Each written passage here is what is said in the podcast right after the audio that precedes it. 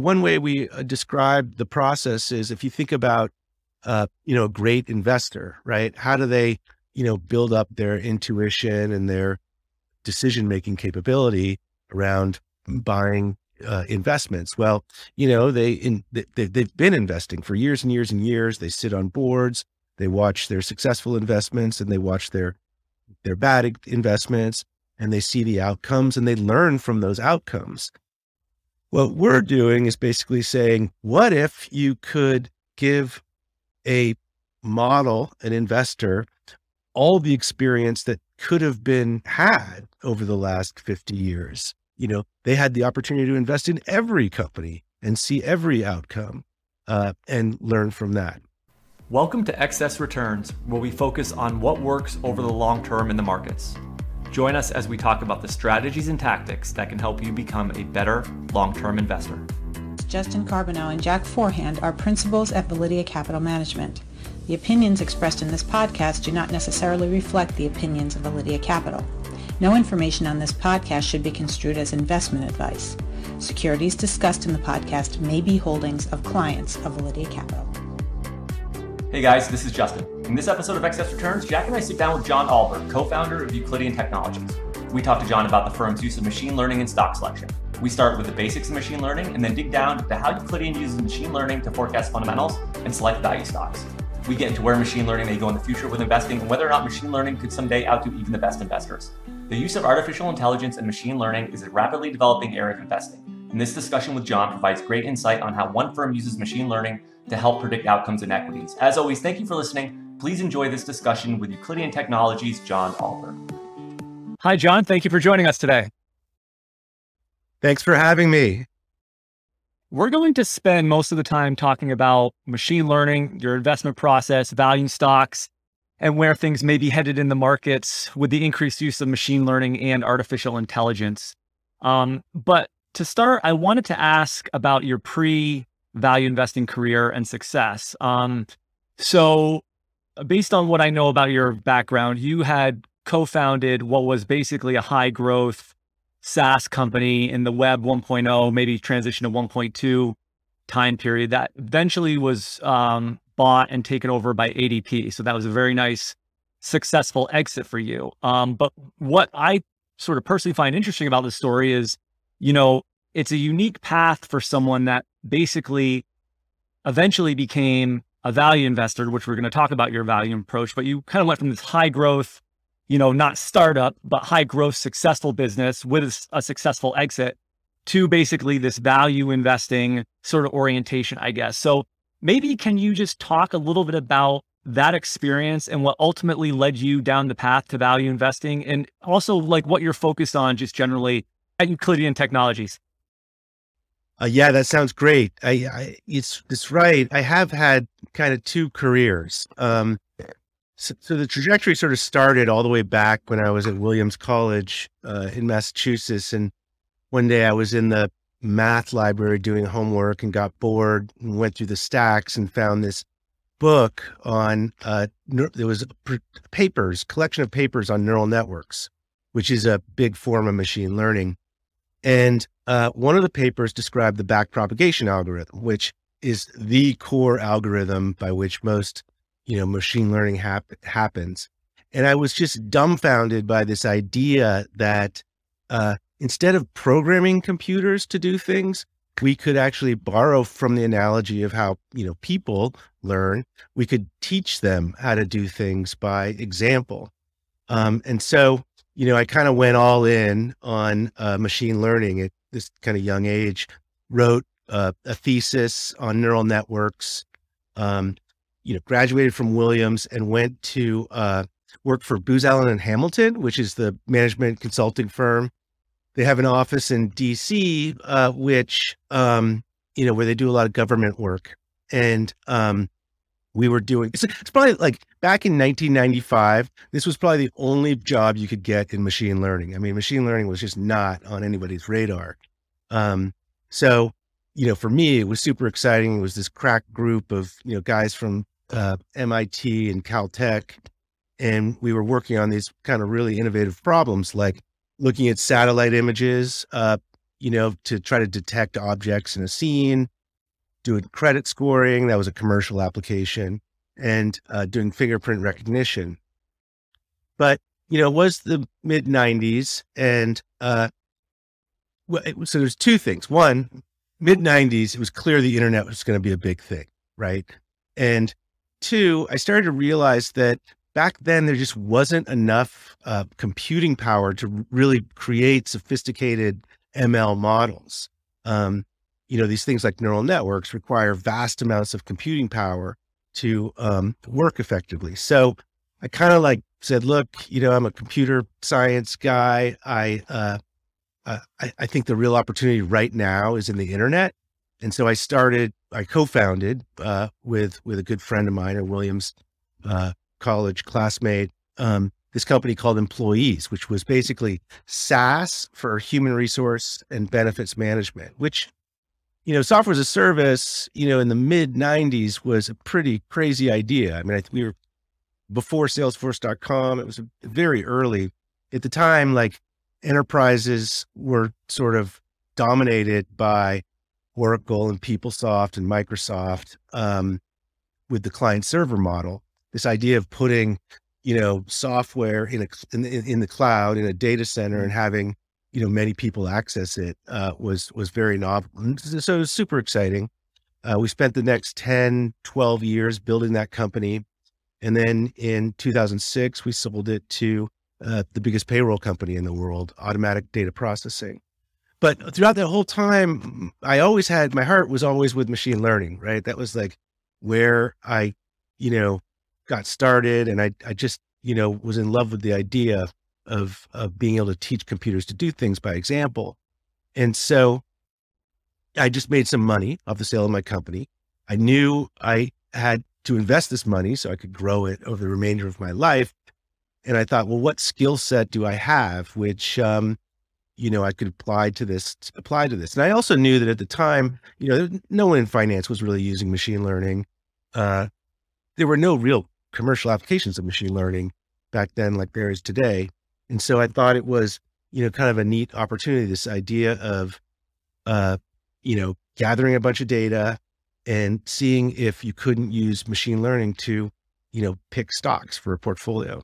And the value, I guess, orientation, maybe that will, that comes out after, um, that's the output of the machine learning process or algorithm. So is, that how you landed on value, or, or, was there some other influence of value that um, had you think about using value in the machine learning sort of technique? Well, let me first talk a little bit about machine learning uh, and what exactly it is, uh, and then I'll explain how that you know got me to value. Um, so, what is machine learning? There's actually a bunch of different forms of machine learning: supervised learning, unsupervised learning. But all the machine learning you hear about in the news, the stuff that Google does and Amazon that makes these huge breakthroughs uh, in language translation and image recognition, self driving cars, that's all what's called uh, supervised learning. And so, just to focus on supervised learning for a sec, is in supervised learning, what you're trying to do is learn a mapping from input to output. So the the, the input might be you know, weather data, like, you know, what's the cloud cover today? You know, uh, is it raining? What's the wind speed? What's the barometric pressure? And the output might be, is it going to rain tomorrow or not? Right. Uh, it could be, that's a, that's a simple problem. A much more complicated problem would be the input is, you know, uh, a sentence in French and the output is a sentence in English. Um, in the case of, uh, uh, investing, the input might be all the information you know about a stock at a point in time, and the output might be uh, how well did that stock perform over the subsequent year. Um, at any at any rate, the goal of machine learning is to learn to map input to output, and that process is done not by you know me programming it and saying this is how you get from A to B. It's by presenting an algorithm with lots of examples of you know, French sentences and the English equivalent, millions of, uh, of examples of that. And then the algorithm basically tweaks the model, typically in an iterative way, but not always, tweaks the model such that it minimizes the out the, how much error it makes when it um, basically the difference between what the model outputs and what the uh, target example is, what the actual you know English sentence is, and that process is basically is called you know the process of error minimization, um, and uh, again, it's typically an iterative process, and th- the idea is that by minimizing that error, the model eventually learns to map A to B. Um, so getting back to uh, like how did that take us to you know being effectively a value investor? Um, it's that the, the the way I pose the problem and the way that Euclideans always thought about the problem is of of investing and machine learning is how do I build a better stock picker? Right? It's not like when a lot of people like apply math and data uh, to investing, you know, they're trying to do things like statistical arbitrage or portfolio optimization. At the end of the day, I just wanted to build a better stock picker, right? So it, it, it, it, makes sense, right? Like if you think of other areas of machine learning, like self-driving cars, what are you trying to do? You're trying to build a better driver. Um, another, you know, big area of machine learning is um, looking at medical images and trying to predict whether there's a cancerous, you know, tumor in the image. Uh, you know, what are you doing there? You're trying to make a better radiologist. Uh, so what I was just trying to do is say, let's, you know, to the extent that investors can just look at publicly available information and uh, decide whether something's a good investment or a bad investment. What I was essentially just trying to do is, you know, replicate that, but not through experience, but but substituting that experience with basically all the data that has you know ever you know going back to the 1950s on companies, all the information about companies and their outcome. So how do you set that problem up? What you do is you take at each point in time every every company and all the data that is available about, them. It could be that data could be in the form of factors like you know price to book or it could be or or return on capital or volatility of earnings over the last five years. Or with more advanced machine learning, you could just feed you can just feed it the raw data, like like raw financial information, you know, going back five years or 10 years. Um, at any rate, you know, as I described earlier, the whole process of machine learning is you're trying to minimize this error function, right? Uh, in the output, the difference between what the model's outputting and what the actual outcome was. And so, one way to set that up for investing is um, is you give it fundamental data for each company at each point in time, and then you say, as as the output, um, did it outperform the market over the subsequent year or not? And then you feed that to the machine learning algorithms, and it tries to minimize the error of predicting, you know, whether you know, this company at this point in time would have outperformed the market or not over the subsequent year. And the, the point there, though, is like when you do that, it definitely, uh, that model, if you set it up that way, so your error function is does the company outperform and the input is fundamental data and you know maybe the price of the company it will absolutely converge to have a, a value bias it's like if you could ask the data, let's say you had a conversation with the data and you said, okay, how could I use you to pick companies that do well? It would tell you, you know, well, you want to do something like this and it has a value bias. Um, it, and, and momentum too. I mean, and, and, and so that, this goes by, this shouldn't be a surprise. Um, you know, like, there, you know, how many thousands of papers have tested various value factors and found efficacy? uh, going back a long, long time. Um, and true of momentum too. And I'll say momentum will, will, if you give it momentum data as input, it will pick up on that and it will use it and then, and it will improve your model. Um, but, but that's just what the data says. And, and it should be no surprise then that if you look at most systematic investors, um, you know, be it AQR or Alpha Architect or so, they, all you know, they have a value bias and they, they don't have a value bias because they're, you know, dyed in the wool, wool value people. It's just what the data told them uh, works over the long run. Before we get into your, your strategy a little bit more, because it's, it's really interesting, I wanted to ask you first about just the idea of how much data is available, you know, for a machine learning process in, in investing. Because uh, I was reading this research paper from Research Affiliates a long time ago, and I wanted to read you a quote from that and, and sort of get your reaction to it. Um, the quote was Today we have 55 years of high quality equity data, or less than 700 monthly observations for many of the metrics in each of the stocks we may wish to consider. This tiny sample is far too small for most machine learning applications and impossibly small for advanced approaches such as deep learning. I'm, I'm wondering what you think about that.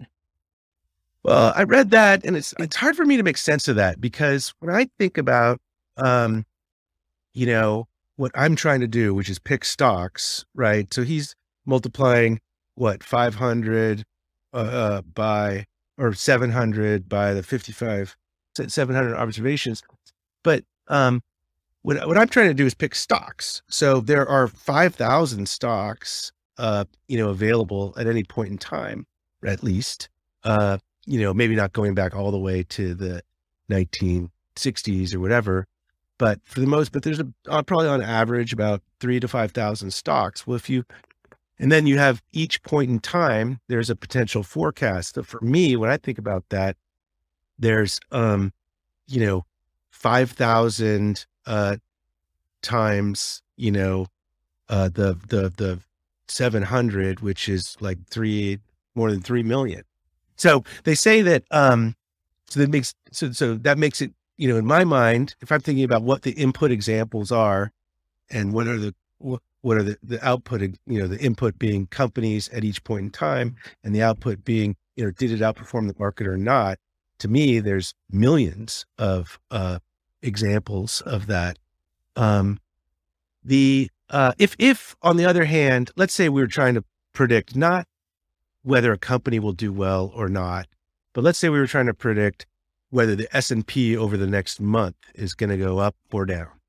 Uh, then you, you're right. You really only do have, you know, 12 times 55, you know, whatever, about 75 observations because you're just trying to, you're building a model to try to forecast the S&P. But like what, what we're doing is trying to generalize from looking at lots of companies to apply to build a model that we can apply to new companies.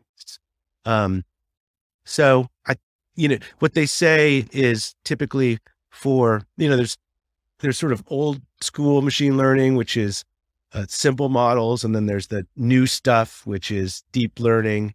Uh, they say with, you know, traditional machine learning, um, you know, you need 10,000 plus examples to you know, build a model. And then with deep learning, the kind of the newer uh, machine learning that um, has, you know, made huge strides in the field, um, you want at least a hundred. I mean, I've heard different things thrown around, but you can start with a hundred thousand or so examples. So, you know, I think, you know, given that there are millions of examples of companies at different points of time with different outcomes, uh, there's there's plenty of data. There's not near, there's not as much data as there is, say, on to build a language model where you have all of Wikipedia and every book that's ever been read. Um, but uh, there is still certainly enough data. And, and, to your point too, if you think about this as sort of a process that learns, I mean, human beings are also have a process that learns. So if human beings have 55 years of data and 700 monthly observations, then you would think if it's sufficient for people, it would be sufficient for this as well. One of the interesting things you guys did is, you know, a lot of the machine learning models I've seen used in investing, they attempt to predict stock prices. And you went a different direction and you tried attempt or attempting to predict fundamentals. I'm wondering if you could talk about why you did that and sort of how that works. Yeah, so it gets to be gets gets back to this fact that there's kind of two so there's like the the traditional machine learning and there's this newer deep learning. And uh, so let me just explain that difference real quick. Uh, you know, when back in uh, so, so, so the, the, the traditional learning, kind of the best models out there are these things called decision trees or ensembles of decision trees. Kind of everybody knows sort of loosely what a decision tree is. You know, you follow down a path and, you know, you use your, your inputs like that weather data to say, oh, is barometric pressure above this? Or it's, you know, is, uh, is it raining today? And you end up at a leaf and it says, oh, it's going to rain tomorrow or it's not. You know, that's, that's what a decision tree is. Um, and then uh, this notion of ensemble of decision trees, you know, they've shown you know, what works much better than just a single decision tree. And it's kind of loosely related to the idea of wisdom of crowds. You build, you know, a bunch of uh, different models. Um, so that's kind of the more traditional um, approach to machine learning. And actually, for most problems, that is an amazing solution. It works really well at a typical problem. But um, you know, go back to like 2005 and like language translation, image recognition, voice recognition, uh, and a bunch of other stuff like that. It was just terrible. There was not, you know, AI was terrible, right? It couldn't, it was way worse than what a human could do at all those tasks. But then somewhere in the 2010s, all of a sudden, like, you, you know, you're, when you're in Gmail, it's completing sentences for you. Uh, you know, language translation is as good in many cases and better than uh, what a what a professional translator could do. Um, all that was because of the sort of advent of deep learning. And what is so? What is deep learning? So, deep learning is based on this idea of an artificial neural network, uh, where the models are very complex. There's many layers to these artificial neural networks, and so um, the model is able through all those layers to untangle very complex relationships in the data. So when deep learning came along and was making all these incredible uh, it was when when it came along and there was all these amazing innovations and it was breaking all these records in terms of performance on things like image re- recognition and language translation. You know, of course, at Euclidean, we want to look at all the new stuff that's coming out in in, with machine learning um, because we're basically a company that is formed around the idea of applying machine learning to investing um, and google and amazon and all these other facebook were pouring you know billions of dollars into ml research and really pushing the envelope. And so we sort of felt that you know we had made a commitment to our investors to always evaluate whether we can improve our models through innovations in machine learning. And so we explored the use of uh, deep learning, so this sort of kind of newer technique to the problem that, um, you know, of, of, of investing. And what we found, which was pretty interesting, because at the time we were using these ensemble of decision trees um, models to uh, basically do what I explained earlier, which is, you know, try to predict whether a company is going to outperform the market over a one year period of time. Um, what we found is that using deep learning, it um, it just didn't it didn't perform any better than this more traditional uh, um, machine learning techniques on that problem. And what we speculated was that uh, that it's the problem is just very noisy, and there's a lot of uh, you know extraneous factors that are involved with whether a stock's going to go up or down that are way outside you know what fundamentals you know can can say about what it's going to do and and when problems are you know that noisy and you have a very complicated model like a deep learning model it tends to fit the noise um, and what that's exactly what you don't want. You want your model to fit the signal and so that when you apply the model you know to new data it's not kind of looking for the noise it's looking for the signal.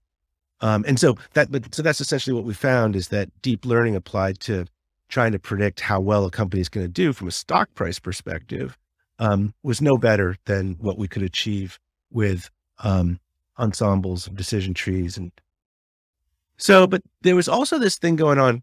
you probably are familiar with this when you're typing, if you use Google Mail, you know, you're typing an email and it completes your sentence, right? Or tries to complete yes, your seen, sentence. Yeah, I've seen that. Well, that's, that's a deep that's that's a deep learning model, and it's it's this notion this, this idea of sequence to sequence learning, where you have a sequence of data and you're trying to complete that sequence. And so, if you think back to what you know how machine learning works, is what how how do you do that? Well, your input is the beginning of the sequence, random, you know, all sorts of sequences, and your output is the end of the sequence, and you're trying to learn to map you know the input sequence to the output sequence. Um, So it occurred to us that, you know, this is uh, um, financials, you know, historical financials on a company, such as, you know, what's on the earnings, you know, income statement, what's on the balance sheet, and what's on the cash flow, the, the, you know, the cash flow statements, that is a sequence of financials that goes back, um, you know, how, however long the company's been around. And so you could think of, of, you could posit this problem of what if you could use a sequence to sequence learning model to sort of use it to forecast what the next step is going to be in the sequence of financials. So, you know, we basically know, you know, the financials of a company from, you know, you know, March of 22, 20, 2022 going backwards. And so let's, you know, build a model that, that attempts to forecast what the next step in the sequence was. Now, this problem is less noisy, right, than, um, you know, trying to predict uh, the stock price of a company. And so the thinking was, well, maybe if it's less noisy, maybe it could uh, improve upon uh, what we were able to achieve when we were uh, trying to, um, you know, forecast what the how how how the how the company will perform from a stock price perspective. And so, you know, we set out to do that. There's a lot to it, but uh, but eventually that culminated in a paper that we first published at, um, you know, one of the most prestigious machine learning conferences, uh, NeurIPS. And then subsequently we, uh, got a, got a, got a subsequent paper that focused on uncertainty in those forecasts at, um, um, ICML, which is also a big machine learning conference. Do you have do you have certain core variables you're trying to predict, or are you pretty much trying to predict everything on the income statement, the count, the balance sheet, the cash flow statement? So we are. So that's a question. Um, the we did this study. Like first of all, when we came up with the idea of sequence to sequence uh, learning on financial statements, we thought, well, is it even valuable to forecast financials? Right? Like what you really care about at the end of the day is what the stock price is going to do, right? So is it even valuable? So we came up with this idea, we call it the clairvoyance study. We said, what if you could predict what the fundamentals of a company will be perfectly one year out? And then we, you know, we have these hmm. sophisticated stock uh, portfolio simulators. And we, and, and so, you know, obviously you can't do this for real, um, because you don't know the future. But we just said, assume you do. How well would you do performance wise? And we did it for a bunch of different factors. So we did, we did it for future cash flow. We did it for future, um, you know, uh, operating income. We did it for future uh, sales. We did it for future book value. And uh, what we found was that forecast, if you could forecast, or if you knew perfectly what the future operating income or the future cash flow would be, you, you, I mean, you just do amazingly well, right? Now, again, I got to caveat that that's not possible because you don't actually know the future.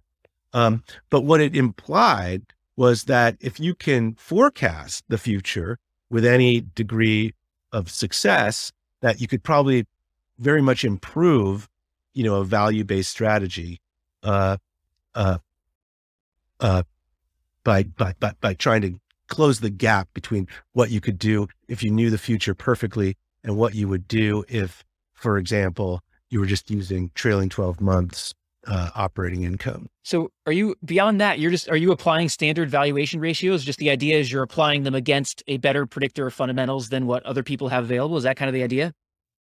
That's, well, there's, well, okay. That's, uh, there's there's a couple parts to that, but the first part is yes. So so what we do now is we have this deep learning model that forecasts operating income into the future. Um, but you know, I've, you know, it's much easier to do that, right, than it is to you know forecast what the price movement is going to be. Um, and so so that's important. And then we and then we use that operating income, we divide it by you know, the current total enterprise value, which is, you know, a pretty typical way to do, um, that's a pretty, a, a good factor. It's gen- like when, like when people test different value factors, kind of the ones that percolate to the top are EBITDA, EBIT, um, one of those two over enterprise value.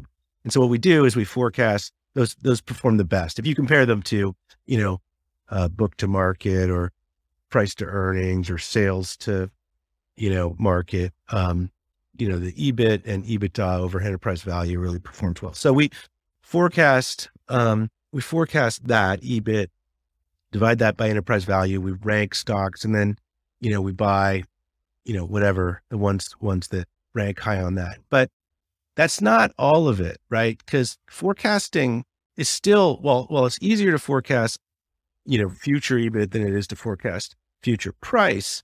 There's still a lot of error in that. Um, and we know that with consensus estimates, right? People are always, um, you know, making estimates on what future earnings are going to be. But, you know, we, we know that that's not always right. And you can look back, that the error rate is like, you know, 25, 25 to 30%. Um, and doing that with ML, uh, with a deep neural network is maybe a little bit better, but not dramatically better. Um, but what you, you can do with ML uh, which is incredibly powerful, is this notion of quantifying the uncertainty in that forecast. You know, if you think about like a when when you're watching, you know, the weather channel and you're they're showing a picture of a hurricane, you know, a, a hurricane going into Florida, they don't just show a line, they show a whole cone of uncertainty around that line. And what they've done there is they've quantified, you know, all the different paths it might take knowing that there's a lot of uncertainty in these forecasts. And so we kind of, you know, t- took this idea. Amazon had been doing a lot of research in uh, forecasting and uncertainty. Um, and, you know, we used, you know, we piggybacked on some, on, on some of that research. And uh, we, we started to build models, which not only forecast, you know, what future EBIT's going to be, but how much confidence or how much certainty do we have in that forecast? We were basically building uncertainty cones around that. And if you think about that, what, what, what it allows you to do is sort of uh, quantify it, the idea of margin of safety, right? So like the idea of margin of safety is, you know, you know, like, you know, I think maybe this company can probably make, you know, a hundred million dollars next year, but um, you know, there's I have there's some uncertainty in that. Um, and so what I'll do is I'll you know use a low you know a lower number, which I think I can be more confident on, and see if the company is still cheap on that lower number. So if you think about how we use that in uh, at Euclidean, is we forecast these uncertainty cones, and so you can use uh, you can basically discount um, EBIT over forecast EBIT over enterprise value by that uncertainty and it at least you know in in in, in simulation portfolio simulation it improves the performance quite a bit. That's really interesting. So the, the idea is basically if i have two companies that have the same ev to ebitda but one company has a much tighter range Forecast. around the ebitda then i'd probably want to invest in that company rather than the one with the wider range. Is that sort of the idea? Yeah if they're if they're the same price um, I want to ask you, I just want to shift to value traps quick. I, I, was reading, I think it was your most recent quarterly letter, yeah. but it was one of your quarterly letters. And, you know, I've always thought this is one of the better uses of machine learning is this idea of trying to limit value traps. You know, we know as a value investors, there always are going to be some of them, but the idea of limiting them, because this is probably one of our biggest problems, is really interesting to me. And you talked in your letter about using neural networks to try to minimize value traps. And I'm wondering if you could talk a little bit about how you did that um, and sort of how much success you had in maybe reducing the number of value traps. Yeah, so we've we've done it now with deep neural networks. We originally did it with um, you know, just the decision trees, and it's always been uh, you know, a, a, an important part of our process. Um, and yeah, right, you know, there like there's a lot of companies out there that may look cheap. Um, they look cheap on current EBIT to enterprise value or whatever your valuation metric is, but it's gonna. T- but but for some reason it's going to turn out that a, a year from now, that EBIT is going to be way smaller and your model doesn't know that. And so it looks cheap, but it's not. And so what we did is, you know, going back to that problem of like, does a company outperform the market or not um, as the output and fundamental data as the input? What we did is we, we posed the problem this way. We said, give uh, the model as input all you know, fundamental data, uh, again, sort of like for the original model, but, but, but you're only going to look at companies that are cheap. So you're sort of carving out the inexpensive universe. And that inexpensive universe could be on forecast uh, operating income to enterprise value, or it could be on trailing 12 months. Um, but, but, but the basic idea is you carve out this, the top 30% of cheapest companies, and then you assign, you know, one or zero to each company, which is, was it in the bottom decile of performance over the next 12 months or not? And so basically 10% of the data is assigned a one in the bottom decile and 90% of the data is not in the bottom decile in terms of performance. But again, it's within the space of value. And then you basically train your model to try to forecast whether it's going to be a value trap or not. And, uh, you know, turns out, uh, that we just, just from fundamental data alone and, and, and momentum, of course, momentum's a strong factor. Uh, you know, it can, uh, it, it, it gives us the ability to remove some value traps and you may not be able to give this away because this might be part of your secrets, but are, are there certain fundamental variables that were like very important in terms of limiting value traps? Um, yeah. Um, you know, with deep learning, the what the model's doing is a little more opaque, but with we again we did this with decision trees at first. Um, and you can analyze those very, very easily. And yeah, I'm perfectly comfortable explaining what some of the important factors were, but they were really around consistency of operations in the business. Uh, you know, like uh, the volatility of earnings, you know, over the last several years. Um, there's there's a leverage ratio in there, so like if the company's too levered, um, eh, but then momentum too, right? So if the recent stock price momentum is really bad, and it's a and it's and it's already a cheap company, um, then uh, you know, then then then that was a pretty big factor as well. Um, retained earnings to assets was a was a big factor in that. Um, but yeah, yeah, that's, that's really interesting. Um, it's it's interesting, and this sort of gets to my next question. Is a lot a lot of those things would be things that would make sense. You know, you you would say as an investor, you know, without using machine learning, like those things should have an impact on limiting value traps. And this sort of gets to my next question, which is, you know, all of us that are factor investors have this idea that our factors should be intuitive. So, in other words, they should make sense. Um, and I want to read you a quote from Robert Mercer, and he, he's doing, you know, Robert Mercer Renaissance, and they're, doing a very different type of investing than you and I are. But you know, what they've found with a lot of their models is that that idea really doesn't matter. You know, so his quote basically is the signals that we've been trading for within trading without interruption for 15 years make no sense. Otherwise, someone else would have found them. And I'm wondering how important is it that the factors that the machine learning model finds are intuitive, that they make sense to us, or is, is it possible for it to find a factor that maybe doesn't make sense to a human being, but have that factor continue to work in the future, you know, e- even though it doesn't necessarily make sense? Well, so here's the thing like when the way that I've set up the problem, you know, with fundamentals and momentum and as the input and the how companies can perform or their earnings is the what we're trying to forecast. I just have never had it come back with something wacky, right? It's all, you know, it's always you know, uh, if a company's been kind of growing, uh, then it's probably going to forecast it continuing to grow unless there's a whole bunch of debt, um, or if the operations are really inconsistent.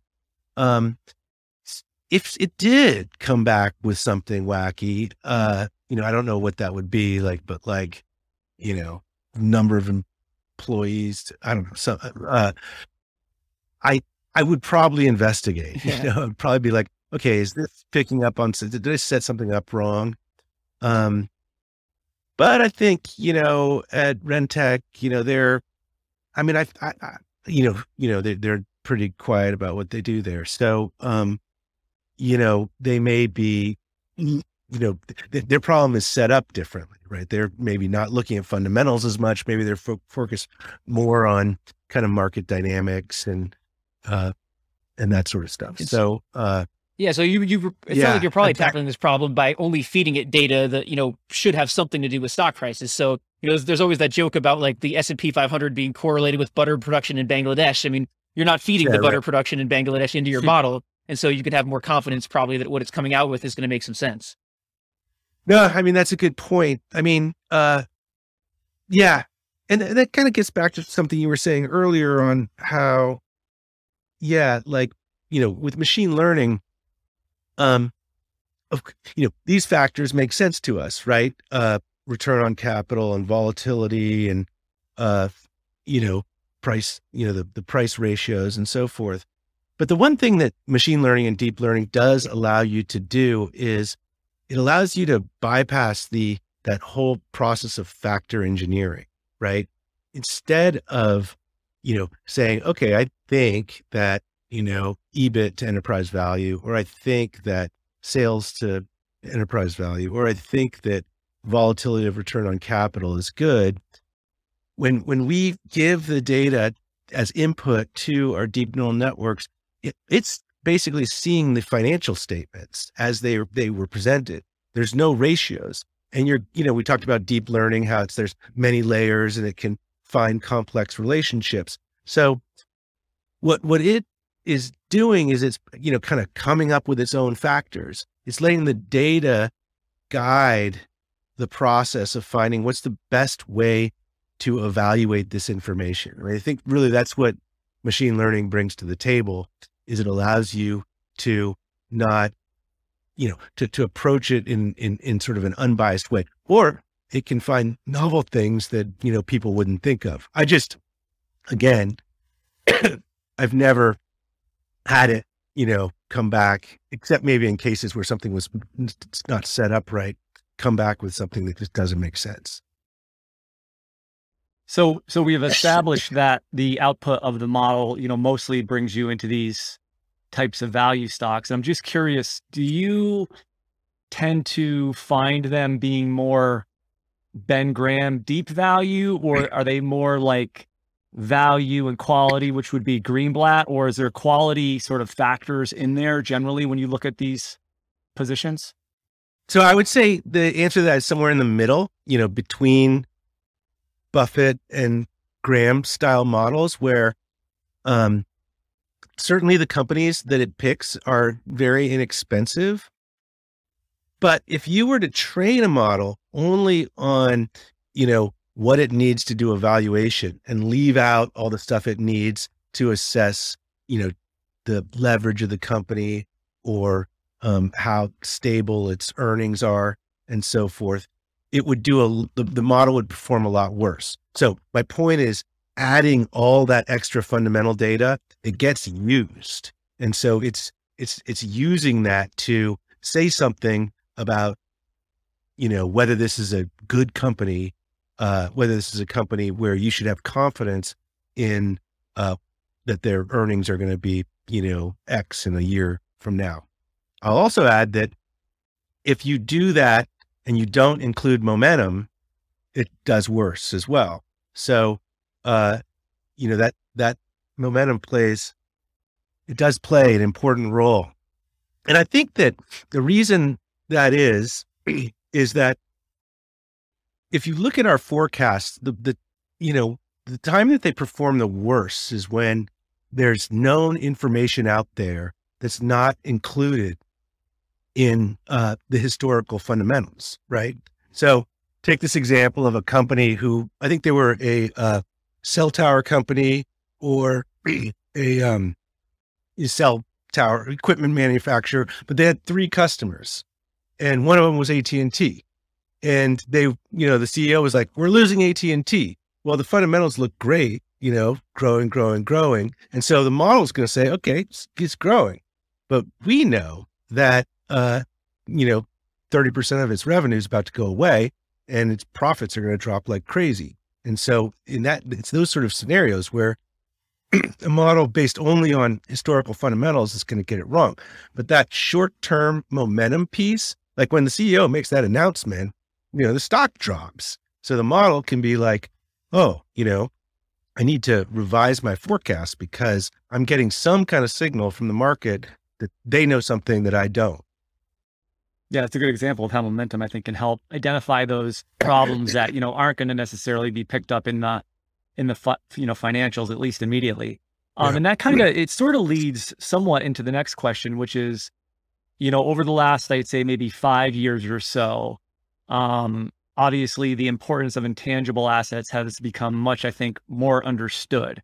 I mean, maybe those investors, and there has been investors talking about that for a long time, but you know, I think particularly like systematic uh, value investors, you know, w- that use the price to book, have now realized that you know, as more and more value becomes intangible assets that aren't necessarily reported on the balance sheet, that becomes an issue um, when using traditional, you know, sort of financial statements and and and some of these ratios. So, I, h- how do you think about sort of that challenge, I guess, when running your models? Um, yeah. So, you know, the original quantitative investors or quantitative investor thinkers, Fama and French, you know, they chose book to market as their uh, their valuation ratio, and so there's so much literature and so much data that's based on that. You know, Kenneth French has that great website with all the factor models on it, going back to you know the 1930s, which you know, is a great trove of data. But the unfortunate thing is that it's all based on this book to market, um, you know, value ratio. And in fact, you know, most of the industry forever, I think I've, I've noticed there are a lot of funds that have changed this over the years, but it's kind of, you know, when people say value, uh, they, they, you know, that, that, that style box is largely based on book to market. Um, but as we know, you know, book value uh, does not include um, the extent that the, the you know the true value of the intangibles. And if you look at you know uh, book to market as a factor over the last you know 5 10 15 years its deterioration is much worse than uh you know uh, other value factors which you know have you know all value in the last 5 years has has had um, challenging time.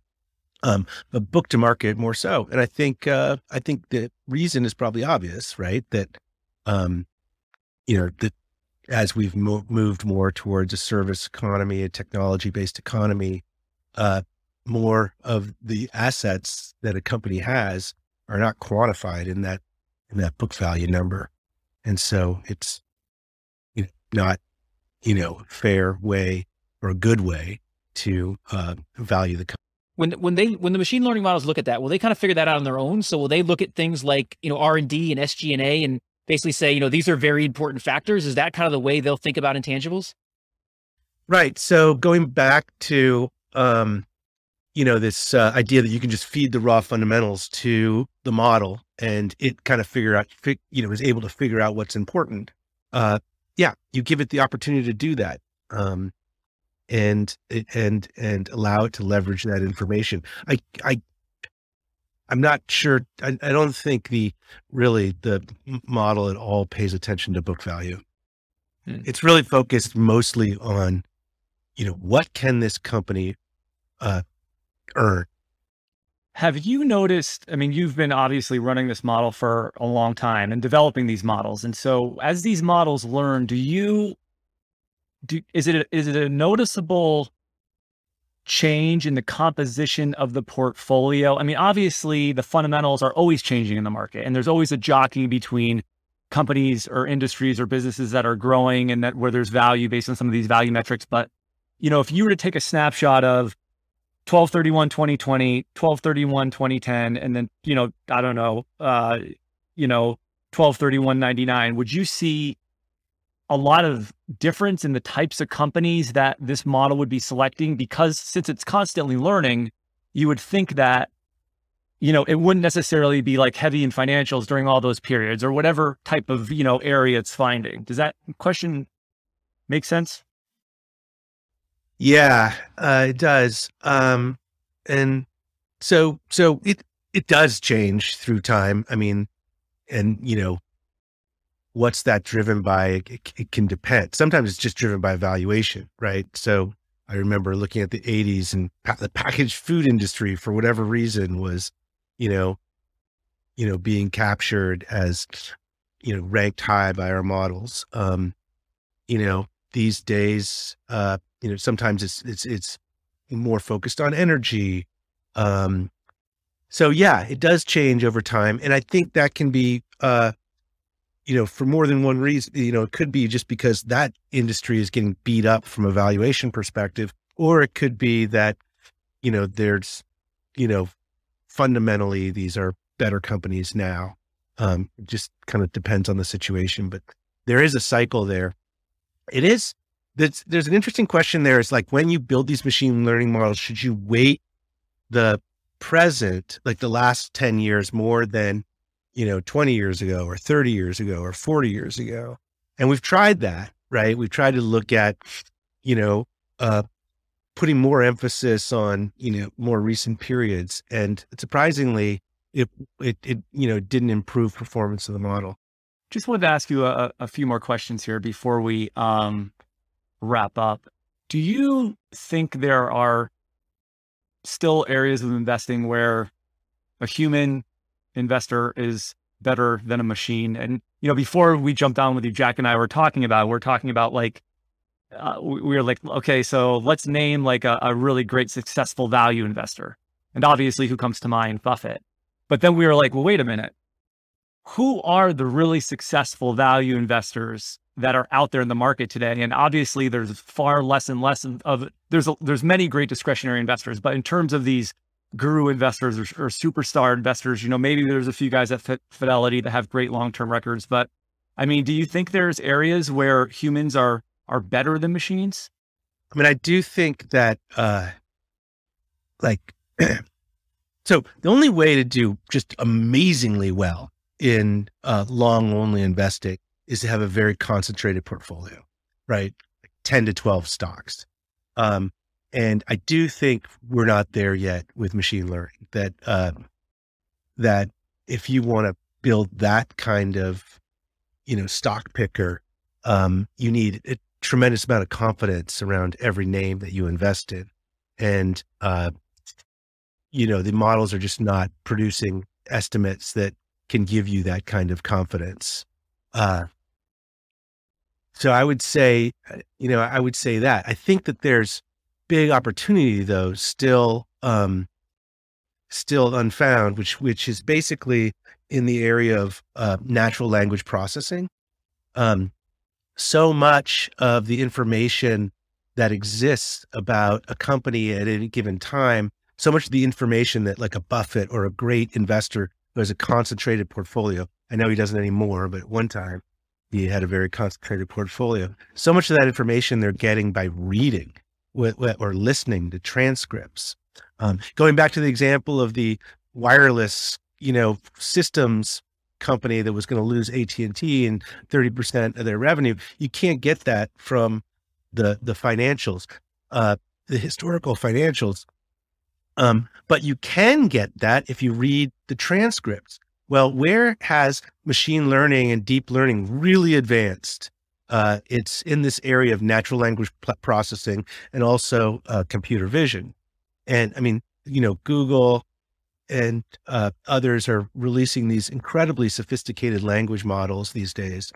Um, and so being able to have a machine that could can read those texts and say, know, hey, look, the CEO just said we're losing our big, the biggest customer uh, we need to adjust these. Um, uh, we need to adjust our, our forecasts accordingly. Um, in theory, it, it, could do that. Um, and so, like today at Euclidean, that's where 100% of our effort. I mean, I feel like we've taken fundamental data and that, that's quantifiable and and structured, and we have basically, you know, done everything you can to figure out how to use that data to um, to select stocks.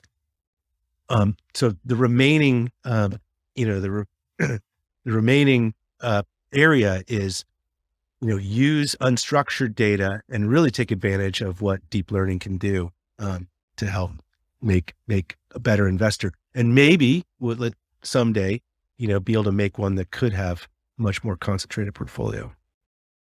Yeah, that's great. I was going to ask you, you know, where you think 10 years from now you know, where you think what machine learning could be doing for the investor. But I think you answered probably part of that with what you're working on right now and and maybe the use of other alternative data sets too and coupling that with the, the, the fundamental research that you're doing yeah no i think that's right i think unstructured data uh, good unstructured data um, and it's challenging because you know, we have this structured data going back to, you know, whatever the 1960s with really high quality structured um, fundamental data and, and stock price movement and so forth.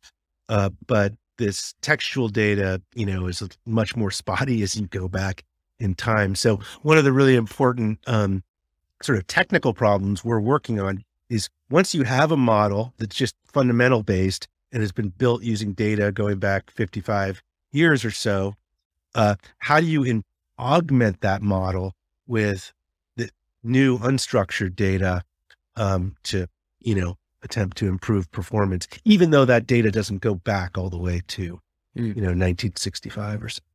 And our standard closing question that we like to ask all of our guests is if you could, based on your experience in the market, if you could impart one piece of wisdom or teach one lesson to your average investor, what would that be? I mean, I think, you know, there there is a very easy way to do okay in the stock market, right? And that is uh, buy an index, and odds are, you know, you will do very well over your lifetime. Um, it, picking stocks is very hard.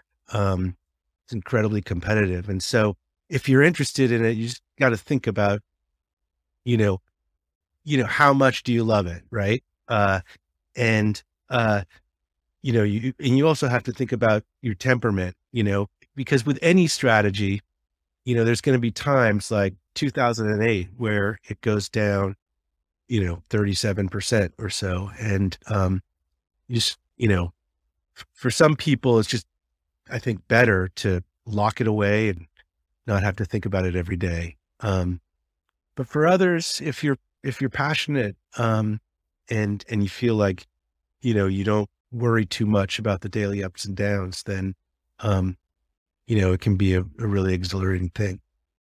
Great, John. Thank you very much. If people want to learn more about um, what you're doing, read your research, which I highly recommend. Any piece you guys put out, um, I try to get my hands on it pretty quickly. Um, or follow you on Twitter. Where can they go to learn more? Uh, Euclidean.com.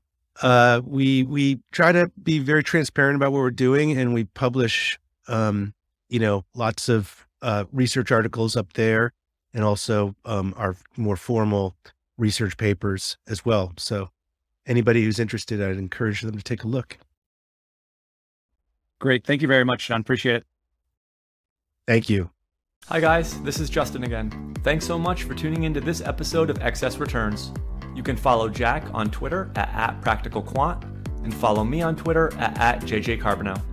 If you found this discussion interesting and valuable, please subscribe in either iTunes or on YouTube, or leave a review or a comment. We appreciate it.